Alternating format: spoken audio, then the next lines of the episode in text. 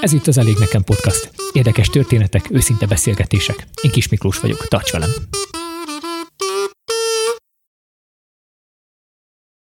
Mai vendégemnek már hónapokkal ezelőtt az Elég Nekem Podcast első felvételénél jeleztem, hogy úgy készüljön, hogy majd vele is szeretnék mikrofonok előtt beszélgetni. Dócs Melindát köszöntöm az első adásból hallható András feleségét. Isten hozott, kérlek mutatkozz be a hallgatóknak. Köszönöm szépen, sziasztok, üdvözlök mindenkit. Dócs Melinda vagyok, anya, feleség, végzettségem szerint közgazdász, keresztény, református, Kiskövesden élek, a gyerekeimmel, férjemmel és a nagyszülőkkel, most már sajnos csak három generáció egy fedél alatt, és azt hiszem, hogy részemről ennyi, ami a bemutat- bemutatkozást illeti. Köszönjük szépen! Azt nem említetted, hogy Gömörben születtél. Mégis aki ismer, az tudja, hogy nagyon otthonosan mozogsz erre felé. Ez minek köszönhető? Hű, jó kérdés, hogy minek köszönhető. Szerintem egy- egyértelmű a válasz a Jóistennek. Úgy érzem, hogy gömöri lányként itt a bodrok közben nagyon jó lenni. Úgy érzem, hogy gömörben az emberek talán zárkózottabbak voltak érzelmileg, amit én ugye gyerekkoromra visszamenőleg emlékszem, és én egy rettentően nyitott természetű vagyok, Szeretem azt, hogy itt a bodrok közben az emberek nyitottak, szeretnek uh, mosolyogni, ha kell, akkor mérges, mérgesnek is lenni. Tehát az érzelmi megnyilvánulásokat nem rejtik véka alá. Ugye a kertészetünkben emberekkel dolgozom, dolgozom nap, mint nap, és szeretem azt, hogy beszélgetnek, szeretnek elmondani történeteket, és nem mennek el úgy, hogy egy-két jó mondatot nem mondjanak, és talán bodrok közben ezt szeretem a legjobban, hogy nyitott lehetek, és ezért nem vagyok furcsa. Milyen érdekes, hogy ezt mondod. Miközben, ha megkérdezel egy bodrok közit, akkor lehet, hogy, lehet, hogy nem fog ilyeneket mondani, hanem ő is azt fogja mondani, hogy hát, hogy azért ez a világ már nem az a világ, meg, meg ma már azért ezek nem így vannak, meg már azért be van csukva a kapu, és, és már nehezebb átmenni a szomszédhoz. Igen, lehet, lehet, hogy volt valamiféle változás mégis, Onnan, ahonnan én jövök, ez, ez elég nagy lépés és változás is, úgyhogy én abszolút pozitívan élem meg. Talán az is, hogy a családon belül is mi nyitottak vagyunk és egyenesek. Tehát beszélgetünk, nagyon sokat beszélünk, beszélgetünk, sokszor egymás ellen, meg egymás egyszerre is, sokszor, tehát hangosak vagyunk, de, de talán ettől, ettől szép ez az egész, tehát ettől jó, ahogy van. És az első momentumom itt a Bodrok közben, tehát életemben először 2004-ben jártam itt, egy tavasszal, baráti társasággal, és én nagyon korán keltem, és kaptam egy biciklit, mert reggel 7 órakor már Kiskövesden, hogy üljek fel a biciklire, és nézzem meg, hogy hol vagyok a térképen. És felültem, és elindultam Nagykövesd irányába, akkor még azt se tudtam, hogy tényleg a térképen merre vagyok, hol vagyok, és egészen a Pácini határig bicikliztem el, és emlékszem, mai napig emlékszem arra az érzésre, amikor tekertem, és azt éreztem, hogy én itthon vagyok. Tehát, hogy hihetetlen mai napig számomra az, hogy abban az adott pillanatban, amikor még úgy gondolom, hogy Isten meg sem érintette úgy az életemet, tehát a tudatomat talán, az életemet biztos, hogy megérintette, de a tudatomat nem, hogy ez a hely az én otthonom, az igazi otthonom, és, és ez mai napig bennem van. Azóta gondolkoztál már ezen, hogy mivel magyaráznod, vagy hogy tudtad megfogalmazni, hogy honnan tudja az ember, hogy otthon van, vagy a helyén van? Jó kérdés. Ezen én is töprengtem. Én jól érzem magam ott, ahol vagyok.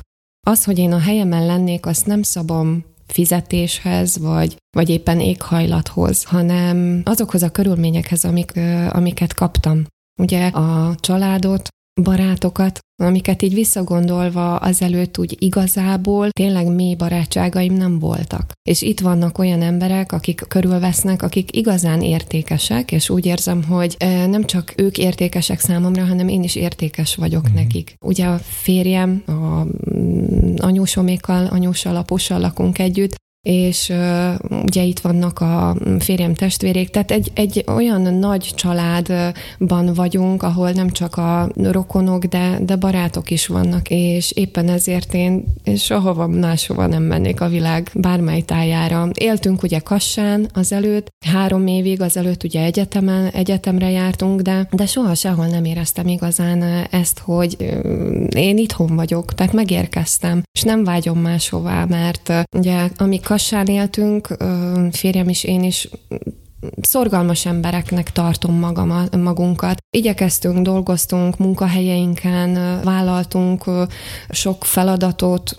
Úgy gondolom, hogy ha én nőként szerettem volna előrelépni, tehát karriert építeni, meg volt minden lehetőségem hozzá, hogy akár Kassán egy nagyon jó karriert fussak be, mégis úgy éreztem, hogy nem vagyok a helyemen. Tehát nem szere, azt éreztem, hogy nem szeretem a várost, nincs levegő. Úgy éreztem, hogy megfulladok, nincs helyem, nincs terem. És amikor ugye minden hétvégén jöttünk haza Kiskövesdre, akkor azt éreztem, mint börtönéből szabadult a lelkem. Tehát tényleg volt levegő, volt tér, és valahol talán ez az, hogy otthon vagyok. Uh-huh. Tehát abból, amit elmondasz, nekem úgy tűnik, hogy ha valaki megtalálja az otthonát, a helyét, az nagyban a kapcsolatokon múlik. Jól értem ezt? Szerintem igen. Én úgy érzem azt, hogy attól, mert van egy szép házam, és szép berendezésem, attól még az csak egy szép ház, de nem töltöttem fel sem érzéssel, sem lélekkel és ahhoz, hogy az a szép ház igazán szép legyen belülről is, és értékes legyen, ahhoz kellenek hozzá a kapcsolatok, kellenek a, a családi összejövetelek, kellenek a napi közös reggelik, vagy éppen közös vacsorák, vagy beszélgetések, kellenek a baráti összejövetelek, tehát ahhoz szerintem, hogy valami értékes legyen, ahhoz igen, kellenek a kapcsolatok. Az, az értékes kapcsolatok, nem a felszínesek, amikor eljátszuk magunkat, hogy nekem is jó, neked is jó, és minden tök szuper, hanem az az igazi, amikor én látlak téged, és te látsz engem, úgy teljes valomban. És ez nekem itt megadatott. Nagyon jó ezt hallani. Egy vállalkozást, egy kertészetet és gazdaboltot vezettek, ami rengeteg munkával jár. Manapság viszont kevesen vágynak arra, hogy sokat dolgozzanak. Neked mi erről a véleményed? igen, igen, szerintem ma már nagyon sokat hallom azt, hogy fáradt vagyok. Valahogy hamar jön az a fáradtság. Sokszor gondolkodom, hogy nem tudom, hogy miből adódik ez. Nekem megadatott az, hogy azt dolgozzam, amit szeretek. Tehát, hogy nem a hó elején a fizetésemre várok, hanem hogy dolgozok. És úgy érzem, hogy azért dolgozok, hogy értéket teremtsek, hogy alkossunk valamit, nem csak a vásárlóink számára, ugye mi termelünk és gyümölcsfáink vannak, gyümölcsöseink vannak, dísznövényeink vannak saját kiültetésben, és úgy érzem, hogy azzal, hogy valamit nevelünk, termelünk, és azzal, hogy talán csak akár csak egy munkahelyet tudtunk teremteni, azzal értéket alkottunk. Ugye ez egy nagy vállalás, mert felelősséggel tartozunk. Nem csak a családunk iránt, hanem, hanem az alkalmazottaink iránt is, és az ő családjaik iránt is. Tehát éppen ezért kell a részünkről a lehető legjobbat teljesíteni, és igen, dolgozni kell, kapát kell fogni a kézben, néha ásót, néha, néha rezgőcsiszolót, éppen ami, amit ad a gép, azt kell csinálni. Lelkesedés kell hozzá, és azt hiszem, hogy kevesebb a fáradtság. Ha úgy állok hozzá, hogy amit épp csinálok, azt, azt fontos megcsinálnom. És ha megcsinálom, és látom az értelmét, az értékét, akkor úgy gondolom, hogy az a fáradtság az kipihenhető, és indulunk újra. Mhm, mintha már hallottam volna ezt a mondatot. Mástól is, hogy Igen. a fáradtság az kipihenhető, hogy ezzel nem foglalkozunk. De Igen. jó ezt így átismételni. De milyen munkamegosztásban dolgoztuk, és, és hogy tudsz ebben helytállni? Mármint, hogy Andrással, igen, hogy igen, osszuk igen. meg a munkát? Hát nem tudom, nincs munka megosztásunk.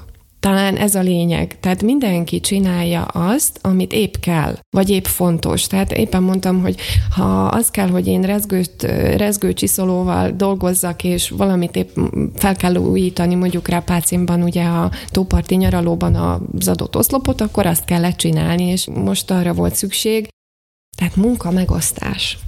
Nincs le, nincsenek lefektetve a szabályaink. Talán annyi, hogy Andrásnak nem lenne ideje házi munkát végezni, tehát ugye a háztartáson belül munkát végezni, úgyhogy az megmarad nekem, meg anyukának, tehát anyósnak, és valahogy úgy kiegészítjük egymást. Tehát amikor kell, akkor, akkor megyünk és segítünk, és megbeszéljük, átbeszéljük, mire van szükség, mit kellene csinálni. Igyekszem kitölteni azokat a helyeket, ahol látom, hogy szükség van rám. Tehát igyekszem azt csinálni, amire épp látom, hogy szükség van. Nem osztuk be, tehát nem agyalunk, ennyi. ne, nem, egy a lényeg, a, amit úgy, úgy észben tartok, hogy ne agyaljak, és ezt sokszor András mondja nekem, és ebben igaza van, nem, nem agyalunk, csináljuk, Aha. amit épp kell. Igen, így. És te hogy éled meg azt a klasszikus problémát vagy helyzetet, manapság divatos szóval kihívást, hogy a sok munka mellett kevés idő marad másra. Mi az, amire ha rágondolsz, akkor megdobban a szíved, és azt mondod, hogy hú, ezt azért jól lenne csinálni, vagy jól lenne több időt foglalkozni vele? Ezen gondolkodtam, hogy mi az, ami, amit nagyon szeretek, és mondjuk rá, ami most jutott eszembe, az épp a síelés, ami ugye most a pandémia miatt kimaradt, azt nagyon szeretünk mm, úgy családosan menni és, és síelni. András a kedvemért tanult meg síelni, amiért nagyon büszke vagyok rá, és ugye azóta, hogy összeházasodtunk, minden éven igyekeztünk menni, azt nagyon szeretjük, nagyon szeretek síelni, nagyon szeretem, amikor, amikor száguld az ember lefelé a hegyen és ropog a hó, ez, ez olyan kifejezetten nagy, nagy, nagyon szeretem, de amit még talán ennél is jobban szeretek, az a meseolvasás. Nagyon szeretek a gyerekeimnek mesét olvasni. Most már ugye történeteket olvasunk, mert most már kicsit már nagyobbak, de nagyon szeretem. És hogyha kimarad az adott napból, akkor, akkor hiányzik. Nagyon szeretek mesét olvasni. Ez, ez ugye e- ekkor megdobban a szívem. Igen.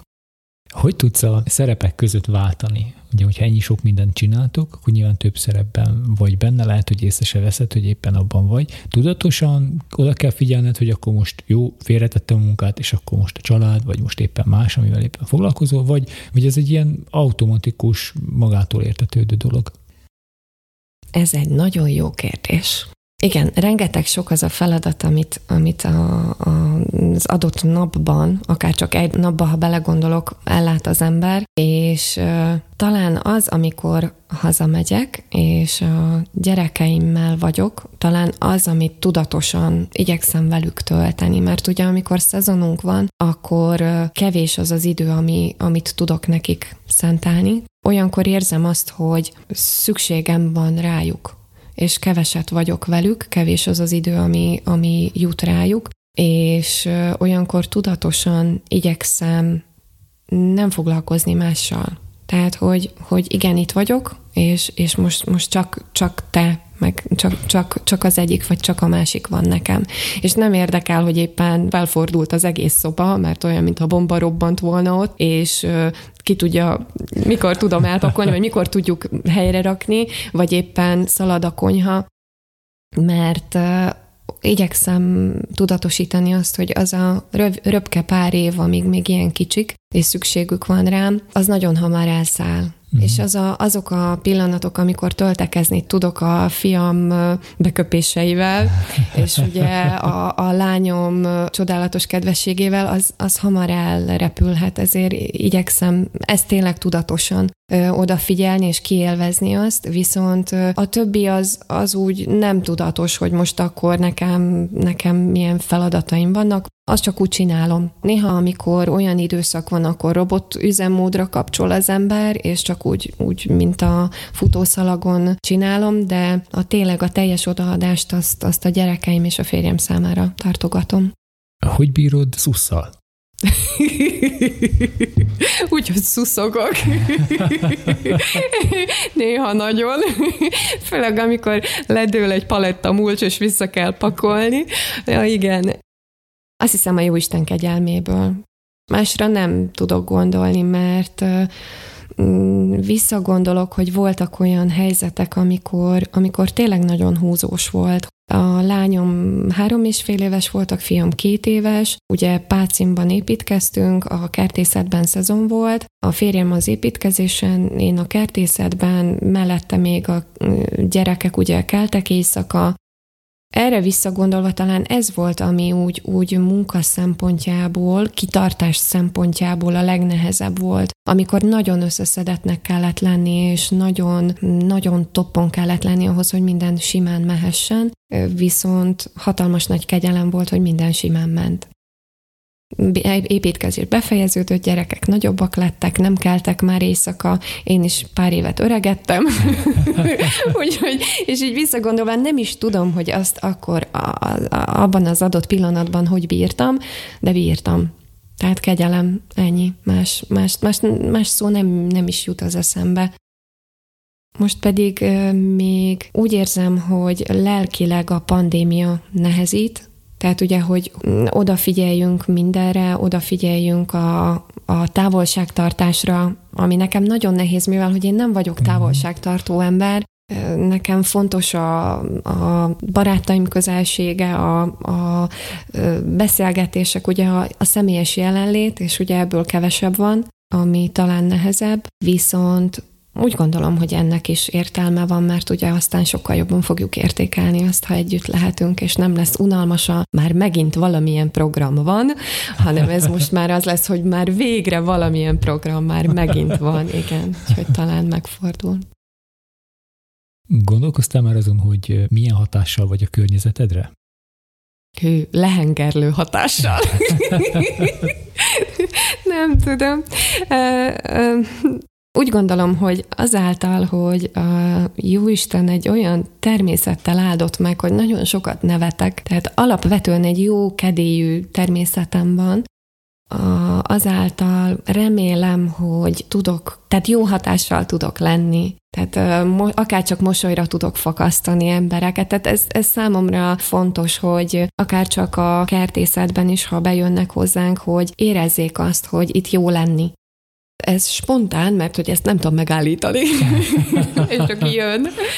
De, de úgy gondolom, hogy vannak helyzetek, amikor tudatosan kell hozzáállnom, tehát tudatosan kell kihoznom a másikból a, a jót, vagy a jobbat, Hát ugye sok emberrel találkozunk naponta. Vannak, akik ugye éppen rossz napjuk van, tehát rossz kedvük van, nehéz helyzetben vannak, és úgy jönnek be, hogy talán a nehezebbik oldalukat mutatják, vagy talán éppen kijön rajtuk az, amit talán nem is akarnak, hogy kijöjjön akár valami negatív hozzáállás is, de ott jön ki éppen, és talán olyankor kell az, hogy az ember szeretettel álljon hozzá. Tehát, hogy nem, nem jó kedvel, hanem szeretettel hogy megértsem a másik embert, hogy lehet, hogy nem tudom, hogy mit hoz magával. Nem tudom, hogy ki az, és mit cipel a hátizsákjában, amit talán meg se tud osztani senkivel, és talán épp itt fakad ki belőle valami, amit már, hogy talán nem bírja tovább, vagy éppen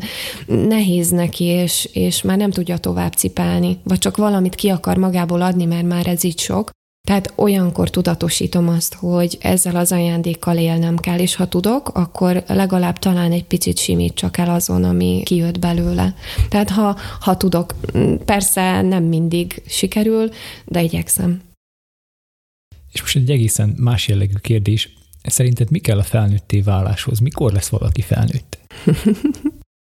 Szerintem van, aki soha nem lesz felnőtt. Én, én magamban érzem azt, hogy valahol egy kicsit mindig elő tudom venni azt a gyerekes mi voltomat, és talán azért is tudok a gyerekekkel is játszani. Ezt a férjemnél is sokszor látom, hogy néha olyan jó kis gyerek tud lenni, olyan mindannyian gyerekek vagyunk, talán a felnőtté válás első alapvető dolga az, hogy meg akarj állapodni. Tehát arra vágyjál, hogy stabilitás vegyen körül, hogy otthonod legyen, hogy otthont teremtsél. Uh-huh. Tehát úgy gondolom, hogy akkor, amikor már elkezdünk vágyni azután, hogy saját otthonunk legyen, saját bensőséges, kialakított otthonunk, és most nem, nem a materiális dologra gondolok, hanem hanem egy olyan otthonra, ahova, ahol jó lenni, ahol jó letelepedni, ahol akár csak családalapításon gondolkodik az ember, vagy csak éppen azon gondolkodik, hogy, hogy megállapodtam, hogy a helyemen vagyok, hogy otthon vagyok,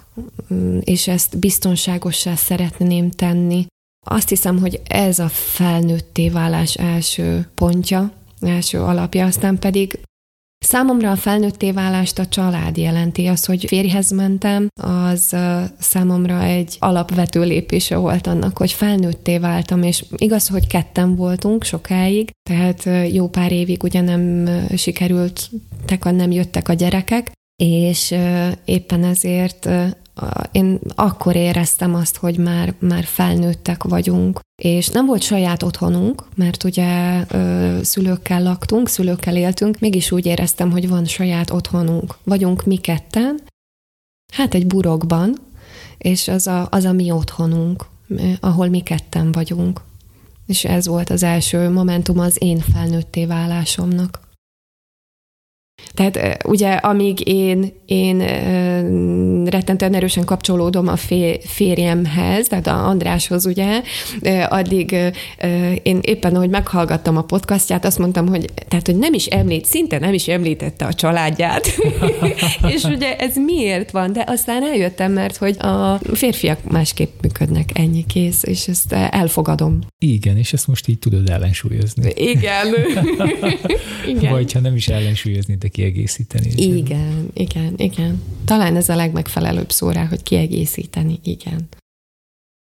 És mindazt, amiről most beszéltél, hogyan tudja átítatni a hit? Milyen pluszt ad neked a te hited, akár a munkában, akár a családban, vagy ezt most fordítva kellett volna megkérdeznem, akár a családban, akár a munkádban?